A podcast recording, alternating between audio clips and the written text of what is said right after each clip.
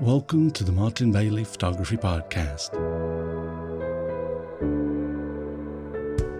It's November 7, 2019, and this is episode 683. Today, I'm really pleased to be able to bring you an interview with photographer Reuben Krabbe, who has, on this day, released a new movie about one of his latest out of this world projects called Nebula. I don't want to spoil it by providing too many details at this point, so I just wanted to jump in before I play you the conversation and let you know that the images that we will talk about, as well as a few of the show notes, will be at mbp.ac slash 683. So please go over and follow there. If you're listening on an iPhone or something that you can see the chapter images, they will be there as well. But otherwise, visit the blog and check out the work of Reuben Krabbe. I hope you enjoy this conversation. So, Reuben, welcome to the show. Yeah, thank you so much for having me. It's uh, it's a, an absolute pleasure, and uh, I've I've been looking forward to this for a while now. We've got three of your your signature shots to to talk about, and obviously I'm I'm looking forward to getting to your latest work. But because you've got a a movie, a film coming out uh, very shortly, we're going to time this for the release of Nebula, which we'll talk about in a moment. Um, but we're going to build to that gradually through the show and let people know first of all uh, you know talk a little bit about yourself. Where where did you uh, get your interest in photography from and, and all of that? I started enjoying photography uh, as a teenager and i had seen my father shooting photos on an old film slr and always found that to be a pretty cool thing to watch mm. sort of the magic of film and wondering what's all going on when he spins all of the dials and later i got into photography to uh, shoot photos of friends on mountain bikes and on skis. Yeah. And then we, one of the friends picked up his dad's old SLR. And then as soon as there was a dollar value attached to every single photo, then you had to actually make sure that every photo was worthwhile. Hmm. So it instantly made us all have to really sort of take things a bit more serious and choose how to ration those rolls of film. Yeah. Um, and I took everything way too serious and ended up with an expensive ho- hobby at the end of high school. Mm. And then uh, when all of the teachers are and teachers and parents are asking you, "What are you going to do with your life?" Then um, my answer to just sort of get them off my back was, "I'm going to go be a ski photographer." and I said that for long enough that then at the end of high school it had sort of manifested and I was like, yeah, I'm going to go do this. I'm going to go try this out.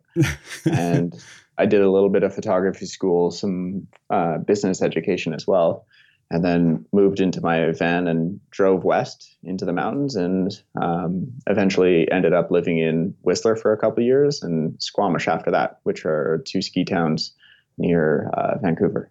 Yeah, I've heard of both of them. I've not skied. I, I haven't skied actually for well over probably the best side of 25 years now so it's uh, i'm i can't talk about the you know my own experience and the skiing but of course we're here to talk about the photography so um, it's great that you've you um, obviously got into all of that stuff i can totally relate about the you know watching uh, an adult as a child watching an adult with a camera i had a similar experience with a friend's dad. I, I used to go on family holidays with one of my best friends. Well, my probably my only best friend as a kid. Mm-hmm.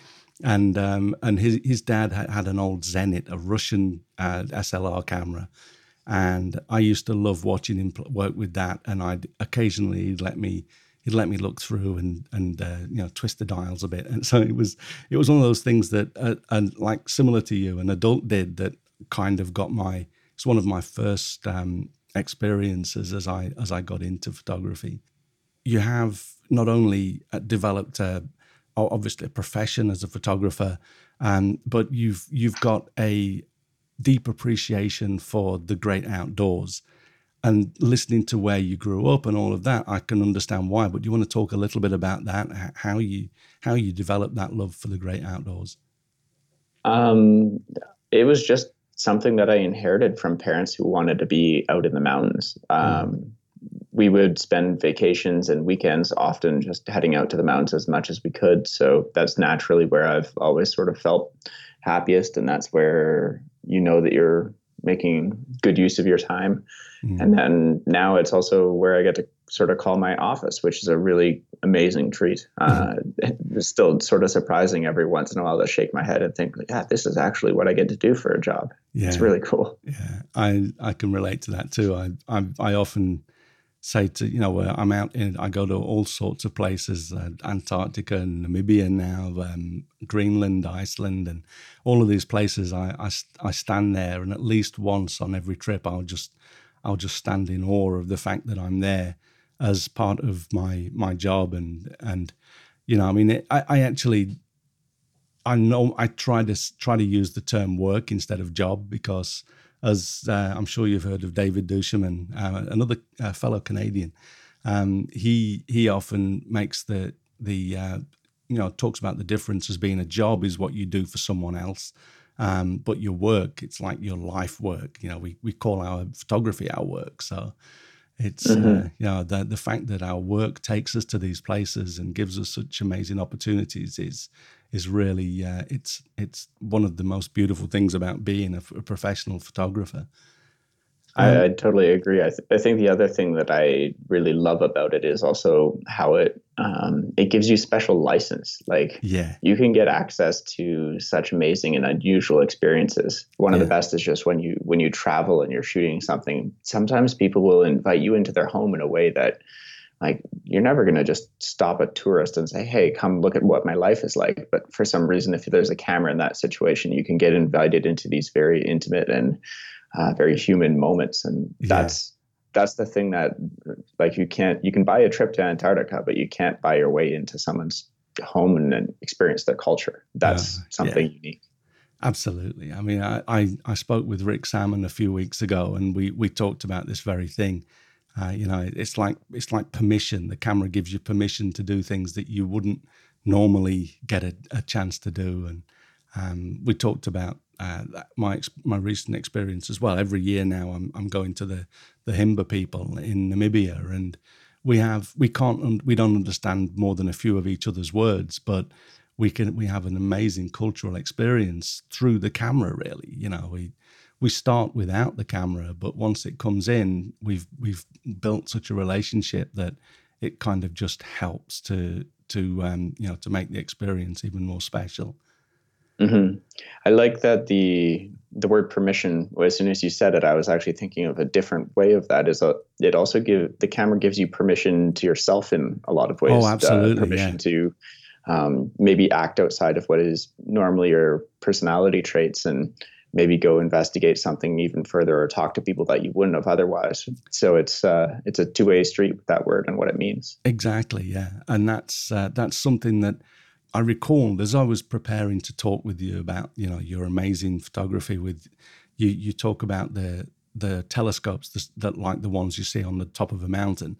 Um, and I recalled a, a, conversation with a friend, Ibarionex Perello, um, has you know one of one of the the best voices I think in in uh, on yeah in the podcasting or the podosphere.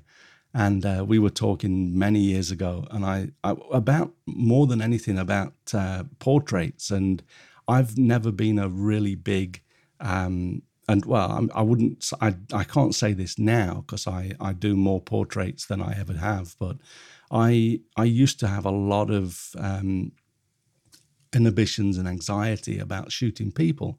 And I remember saying in one of our early conversations that uh, I I'm fine with shooting people as long as I can do it with a 600 millimeter from three blocks away. and and so that you know that that now I mean I'm shooting people with a 50 millimeter and and I I'm doing things much more intimately. And so yeah, I mean without doubt, a lot of that is comes from the permission that uh, the camera gives us. And like you say, it's a, definitely a two way street. And what, what do you think gave you that permission? Was that just a moment where you decided you wanted to do that, or was there an experience that changed your ability to shoot portraits and feel comfortable in that space? You, you know, I think, and it's all linked, but I think the biggest thing was actually becoming a professional photographer and putting myself in a position where it was my job to get those photos and and right. again that that's it it's like it's this now is something that you you don't you not only have permission to do, but you're required to do. And mm-hmm. and I think that that was part of it. And I, I got into f- shooting people uh, more as as part of my part of my uh, work. But I also I started to travel to places where the culture and the people that were living that culture every day were such a big part of it that it was no longer something that I could ignore. I, I still don't photograph uh, on my doorstep so much. I, I, live in Tokyo, it's a 13 million people city, and I waste it in many, many ways because I don't go out and do all of the street photography that so many here do.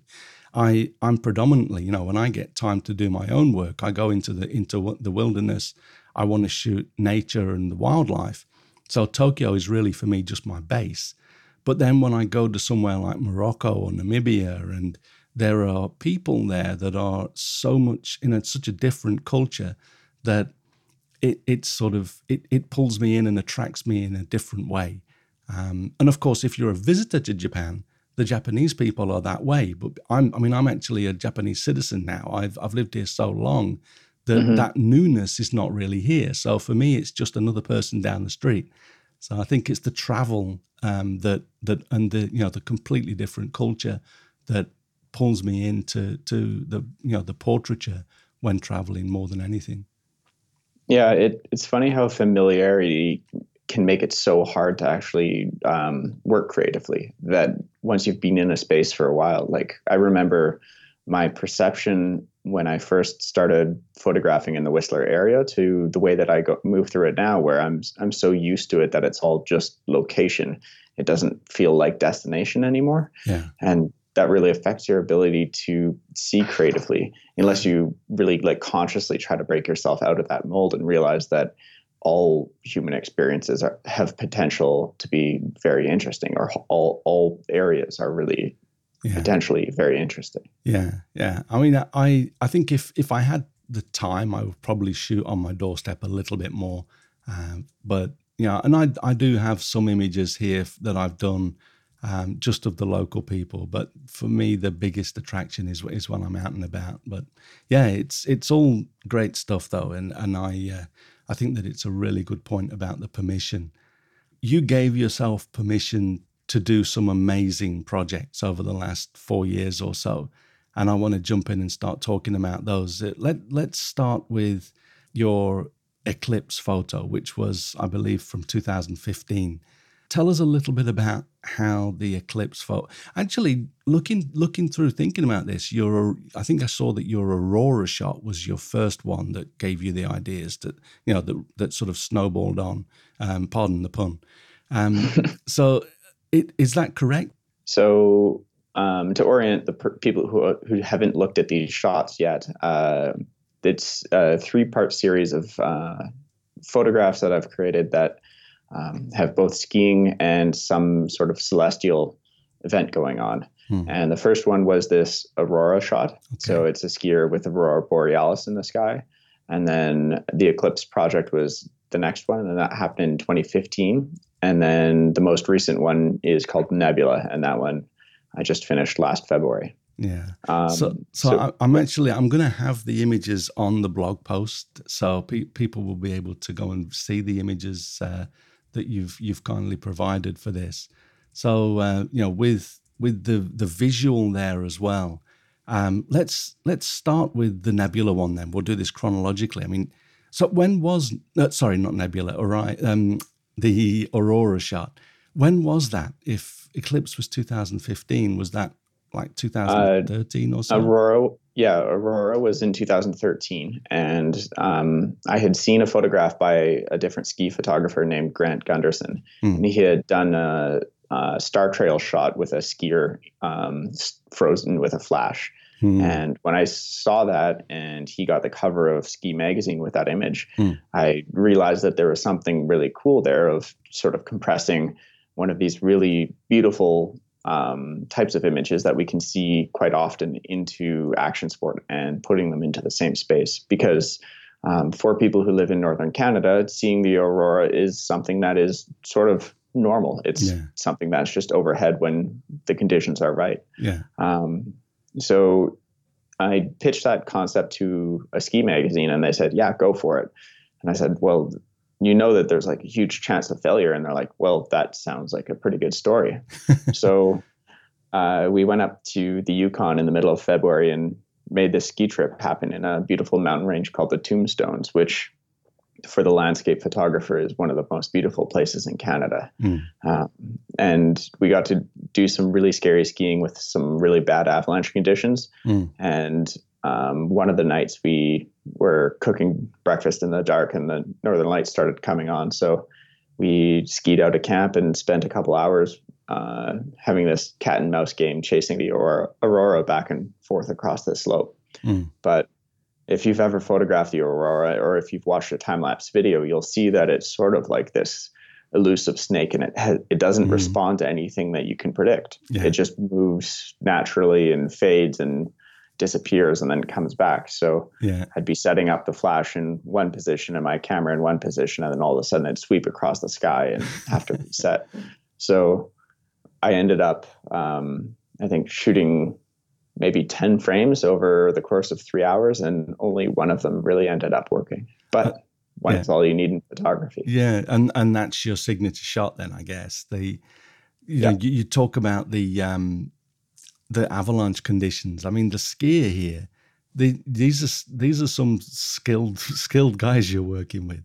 I mean, they it looks like a I, I don't know what what the um, the slope would be there, but it's it's like 60 de- looks like 60 degrees or something ridiculous. Um, so i mean you what you, I, I, noticed from obviously I, have watched your I've you've given me a sneak preview of your nebula film and i see in there that you're in contact with these guys uh, with radios. But so i mean walk us through this process. I mean you, you had this guy on the side of a mountain and you were you were talking to him and say okay go and stuff like that?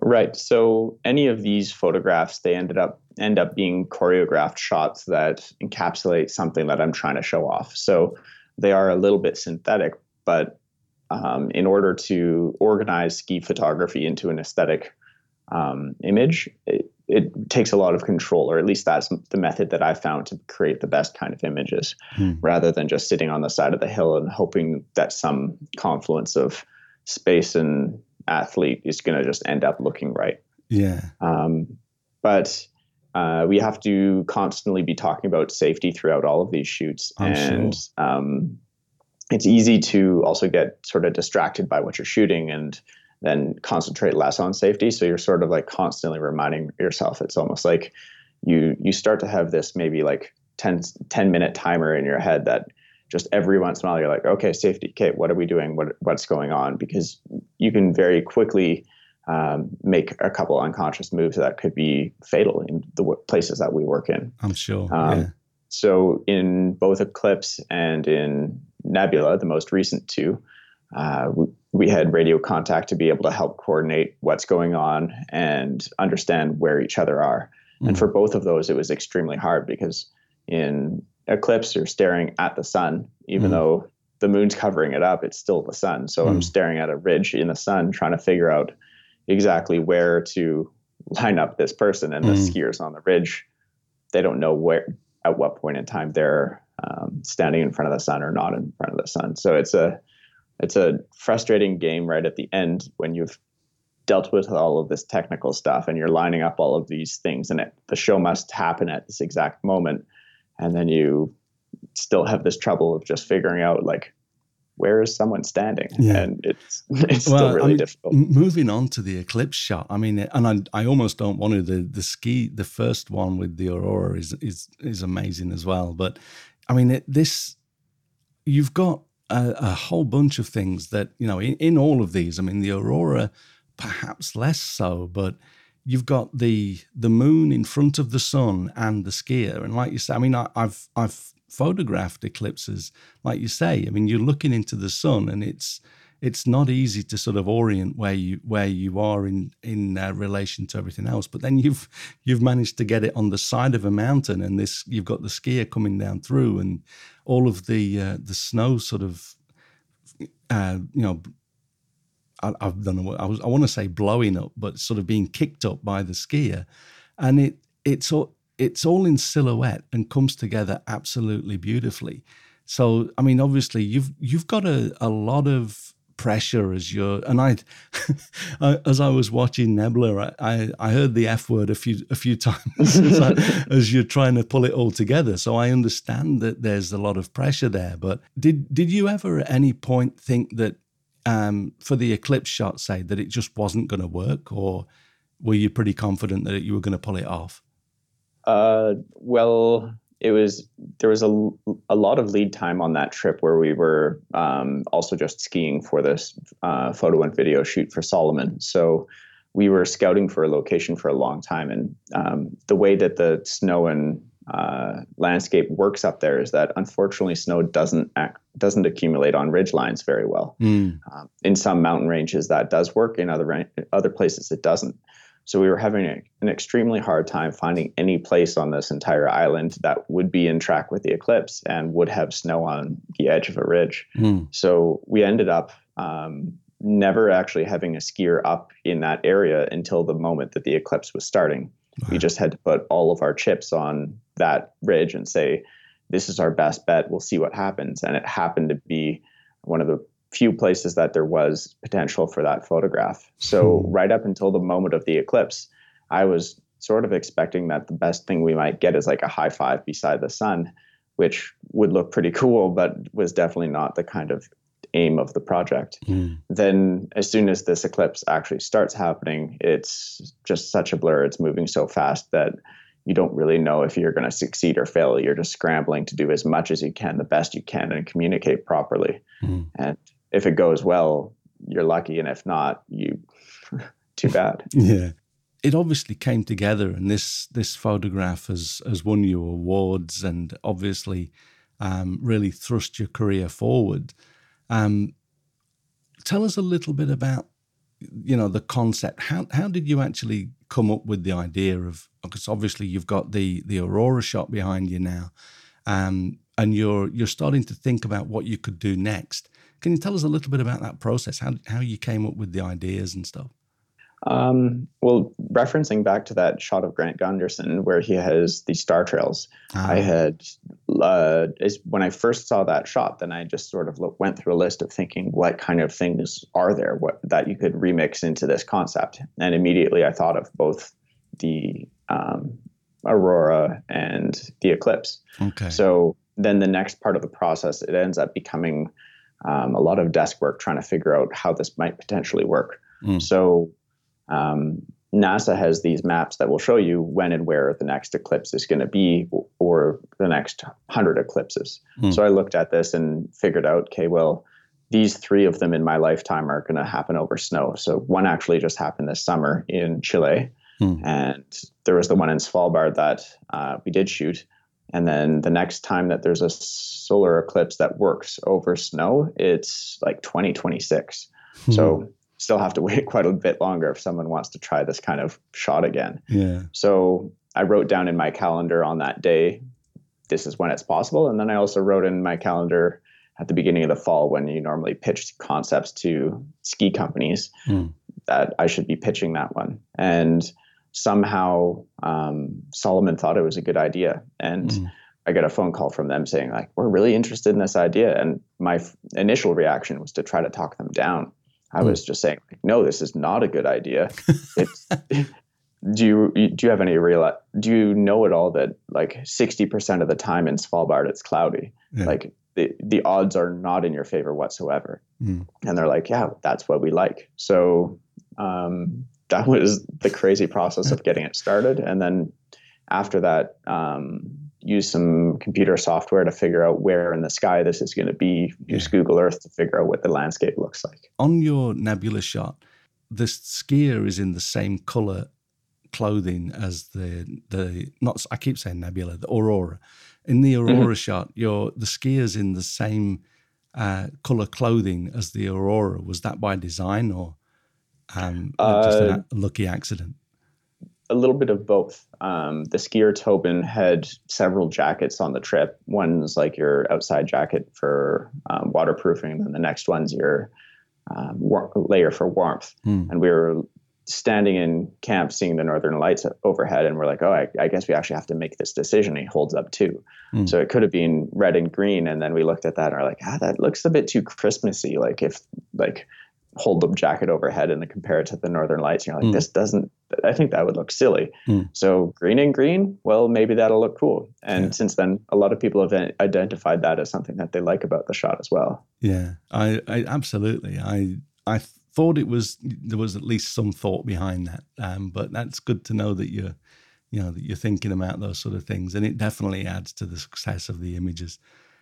And so, then we carry hmm. we carry forward that idea as well for Nebula, trying to make sure that there is color consistency across the photograph rather than having a green jacket in the end for Nebula. Yeah, so I've just switched to that and see that you've got the same purple color on the skier than you do in the uh, obviously in the clouds of the nebula. So yeah, great thinking on this stuff. You you obviously um, really, I mean, obviously you can't do this sort of photography without putting a lot of thought into it. But the fact that you you're lining up celestial bodies with the uh, you know a, a point on the Earth and having the the extra sort of mental bandwidth to think about the color of the guy's jacket is is a another great thing to to you know to, that sets your work apart. Um, so I mean, Nebula. This is like you say, you you pulled this off in February this year. I think you said. Mm-hmm. So tell us about this project. And you know, I've I've seen your movie, and we're I'm I will obviously put a link in the show notes. And it, I mean, where will it will it be released on uh, Vimeo or? Uh, yeah, it, it's yeah. going to be it's going to be on Vimeo, and the place to be able to find it is at nebula-film.com. Or if you search for my name in Nebula, I'm sure Google is going to figure that out mm. quite quickly here. So, well, um, I'll, I'll I'll do that groundwork and put it in the post. So I'll make sure that there's a link to the video in the post. Um, but I uh, I think that you know, obviously people are going to want to go and um, go and watch your film. But tell us about the image a little bit more. I know that you know right now we're we you know to go through the process a little bit. Talk talk us through that a little bit. What you know what's behind this shot?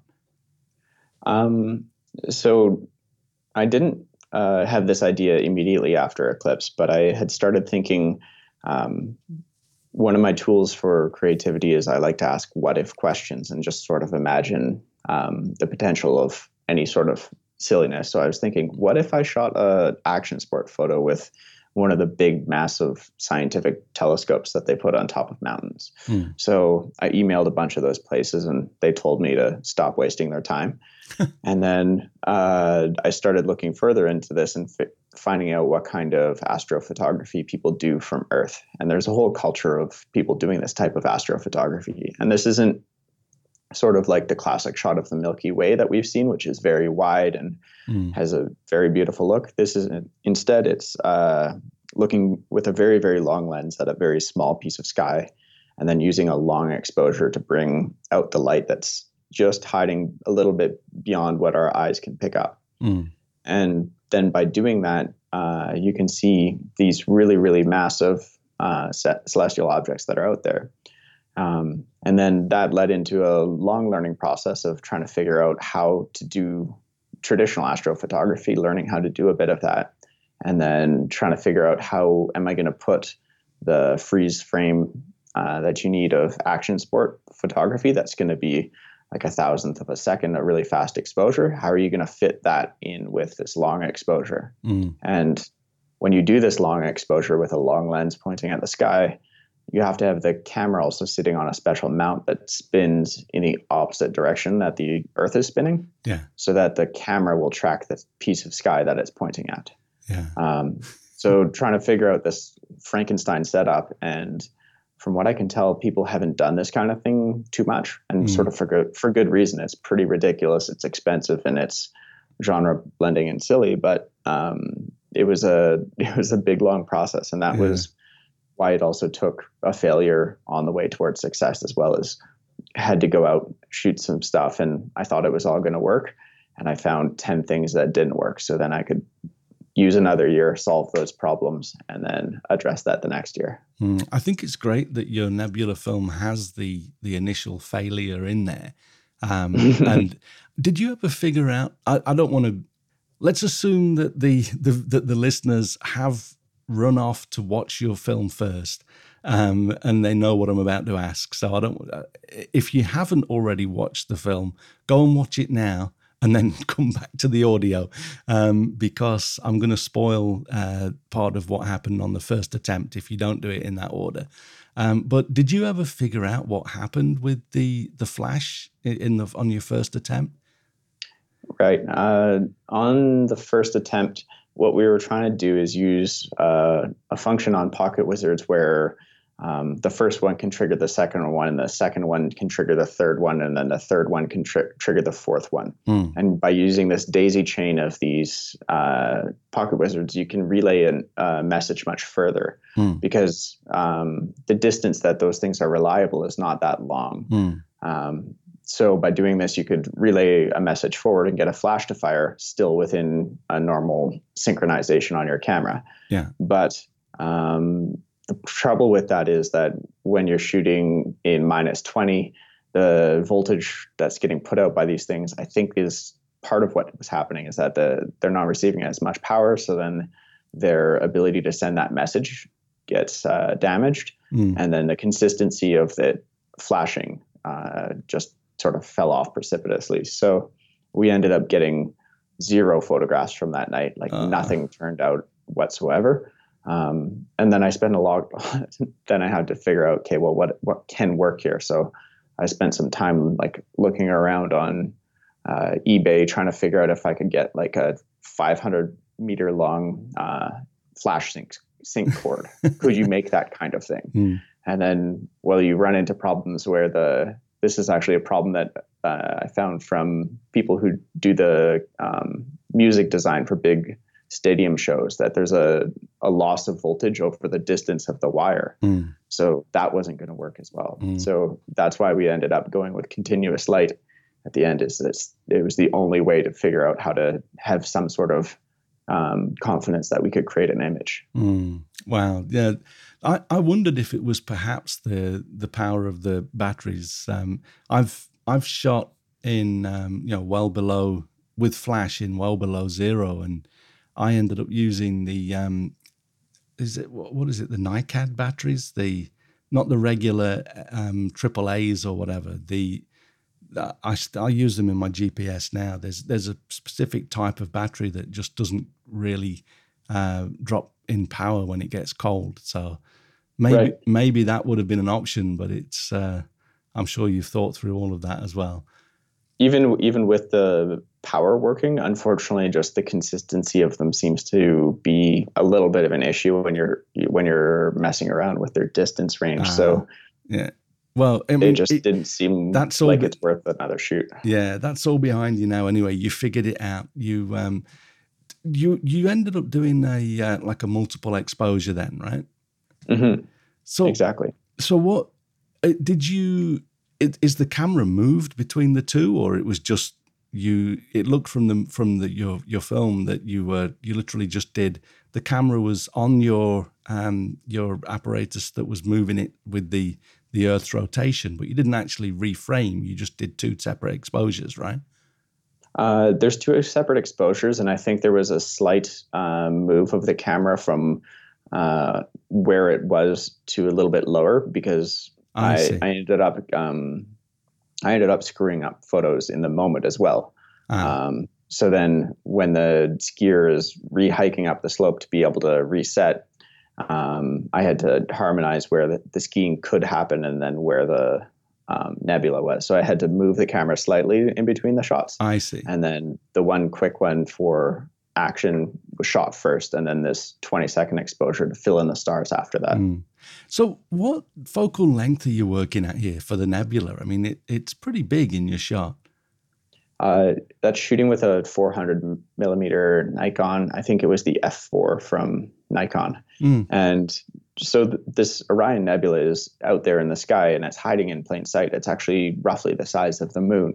Wow. So it's it's sort of a little bit too bad that our eyes just don't work quite well enough in the dark to be able to see this because mm-hmm. it otherwise we could all just look at the Orion Nebula when we're just walking around outside and yeah. our perception of just the entire world around us would be drastically different if we could see in yeah. that way that the camera just can. I, I honestly didn't realize that the, that Orion was as big as that. It's amazing that you, you know you've you've shown us something here that, like you say, I mean, the naked eye doesn't see it, and I I'm obviously I'm I'm completely uh, I understand how this stuff works, but I I just didn't realize it was that big, and so it's uh, you know I, I think I'm going to be pointing my uh, my own camera up into the sky towards Orion when the the you know the skies get a bit clear here again. Uh, yeah, for the for the enthusiast, if you want to, you could go get uh go get a grainy shot of it if you wanted with your like 70 to 200 mm. 28 and just crank your ISO all the way to the point where it's going to look crazy. But you could just go out there and point the uh, the camera at the Orion's belt mm. and frame that in frame, and just below it is the nebula, mm. and you'll be able to see what is there, and it, it, it will be a pretty cool experience, even if you're going to get a bit of motion blur in the shot and it's not going to look quite right. Mm. It it's cool to sort of interact with something that's there because otherwise we always there's this disconnect of the things that we can see that like NASA hands us on the internet, mm. but we it does you're just like yeah you shot that with like a two billion dollar telescope so mm. like whatever where yeah. this stuff is closer to our own reality than we might think. Yeah, I I definitely didn't realize it was as big. I've looked at the at the at Orion as a kid for, through a telescope, but because it was you know it was just the naked eye through a what's essentially a relatively small uh, aperture in these things. So I you've you've opened my eyes to some some possibility here as well. I didn't realize that it was as as big as that. So definitely going to give it a try you've you've obviously you've done these three images. You've uh, you've you've thrust yourself into a a, a position that is ob- obviously helping you to to pay the bills and um, and you know have have plenty of success in your field. Is there anything that you can you know maybe not another um, similar shot, but what what's next? You know, the, in your uh, your photographic life, can you think of uh, any, anything else that's coming up? Uh, well, the the two friends who helped make the movie, um, we've collaborated on different projects in the past, and we're now sort of stepping out as an actual production company. Mm. So we're going to be working on some projects in the coming year, hopefully uh, doing branded content and some narrative storytelling, yeah. because I really enjoy the process of crafting story and um, giving some photo- photography is really fun to make this like single moment that works really well, but it's mm not it's not quite the storytelling tool that filmmaking is. Yeah. So we're looking to combine some of those things, yeah. and then. I've also been trying to pick up surfing, and it's just fun being terrible at something. Again, just like just being so treacherously bad that you're like the you're the kind of person who like you can tell that you're getting looks while mm you're doing all kinds of things wrong. So mm-hmm. that's also been providing a whole bunch of fun. I I can thoroughly relate to both of those things. I uh, I I uh, obviously I, as I was watching the your your movies, the the production is is first class, and your the way you've put together. I mean, the titles and Nebula and everything with the the rays of light. Um, they it's it's completely professional. You know, I, I realize that you are a professional. This is what you do, but the the movie and the the storytelling behind that as well is is such uh, high class that, that, I I thought that probably that was something that you were you were going to be mo- moving into a little bit more as well.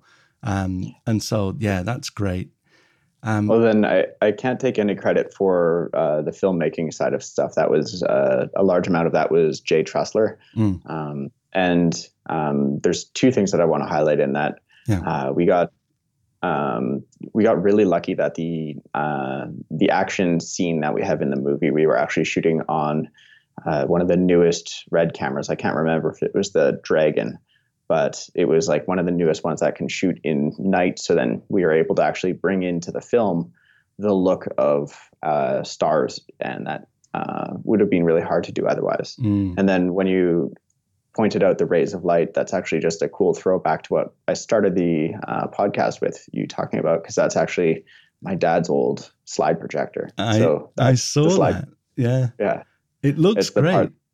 it was pretty fun to play with. They're they're pretty cool, magical machines, and they a lot of nostalgia wrapped up in them too. Yeah, I've got one. I, I, it's probably not quite as old as as your dad's. Looking at you know from the looking at what I've seen in the movie, um, mm-hmm. but I've I've got one, and I, I, mean even the dust on it, it looks it's sort of archaic, but um, it, it really ties in well with the the timelessness of the pho- photography that you're doing you know it just so happens that you're doing it now in 2013 15 19 whatever and you're using digital but that sort of that feel of of going back to to the film sort of you know the need to project film um, and stuff like that it kind of all ties in with the timelessness of the the celestial bodies and you know i mean these things just don't change very often do they and so no. it's uh, it, it really all all works well. Um, you've done a, a,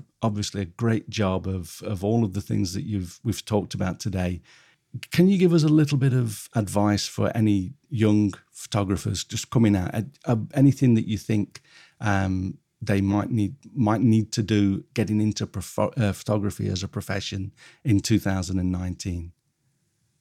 Um, the one of my favorite things that I like to talk about is choosing where you uh, pull your inspirations from.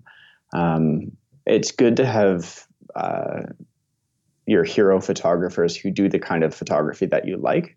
Mm. But if you look at that kind of photography too much, you're, you're only going to be able to make derivative photography of the thing that they do. Mm. It'll only end up looking sort of similar to that person that you are interested in. Mm. So draw your inspiration or your sources of ideas from many other places, mm. and um, also look at what might be your other um, like your side passions to photography. So for me, I'm I really enjoy all of the scientific side of things. Mm. So that's what I end up remixing into my photography, and that's what makes my work potentially unique.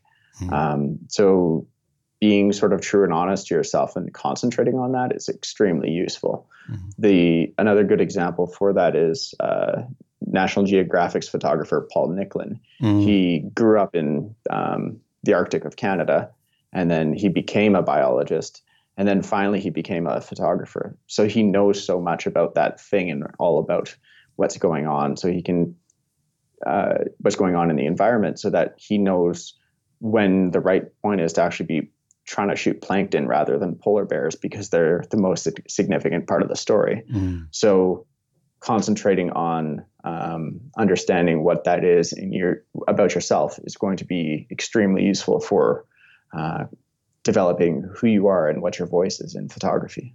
Mm-hmm. Excellent advice. So yeah, brilliant. I uh, I want to finish by just asking you if you know I'll obviously put links into the into the show notes for this uh, conversation, but just verbally, can you tell us where people can catch up with you and see your work? Yeah, uh, my website is reubenkrabbe.com and I'm on Instagram as at reubenkrabbe.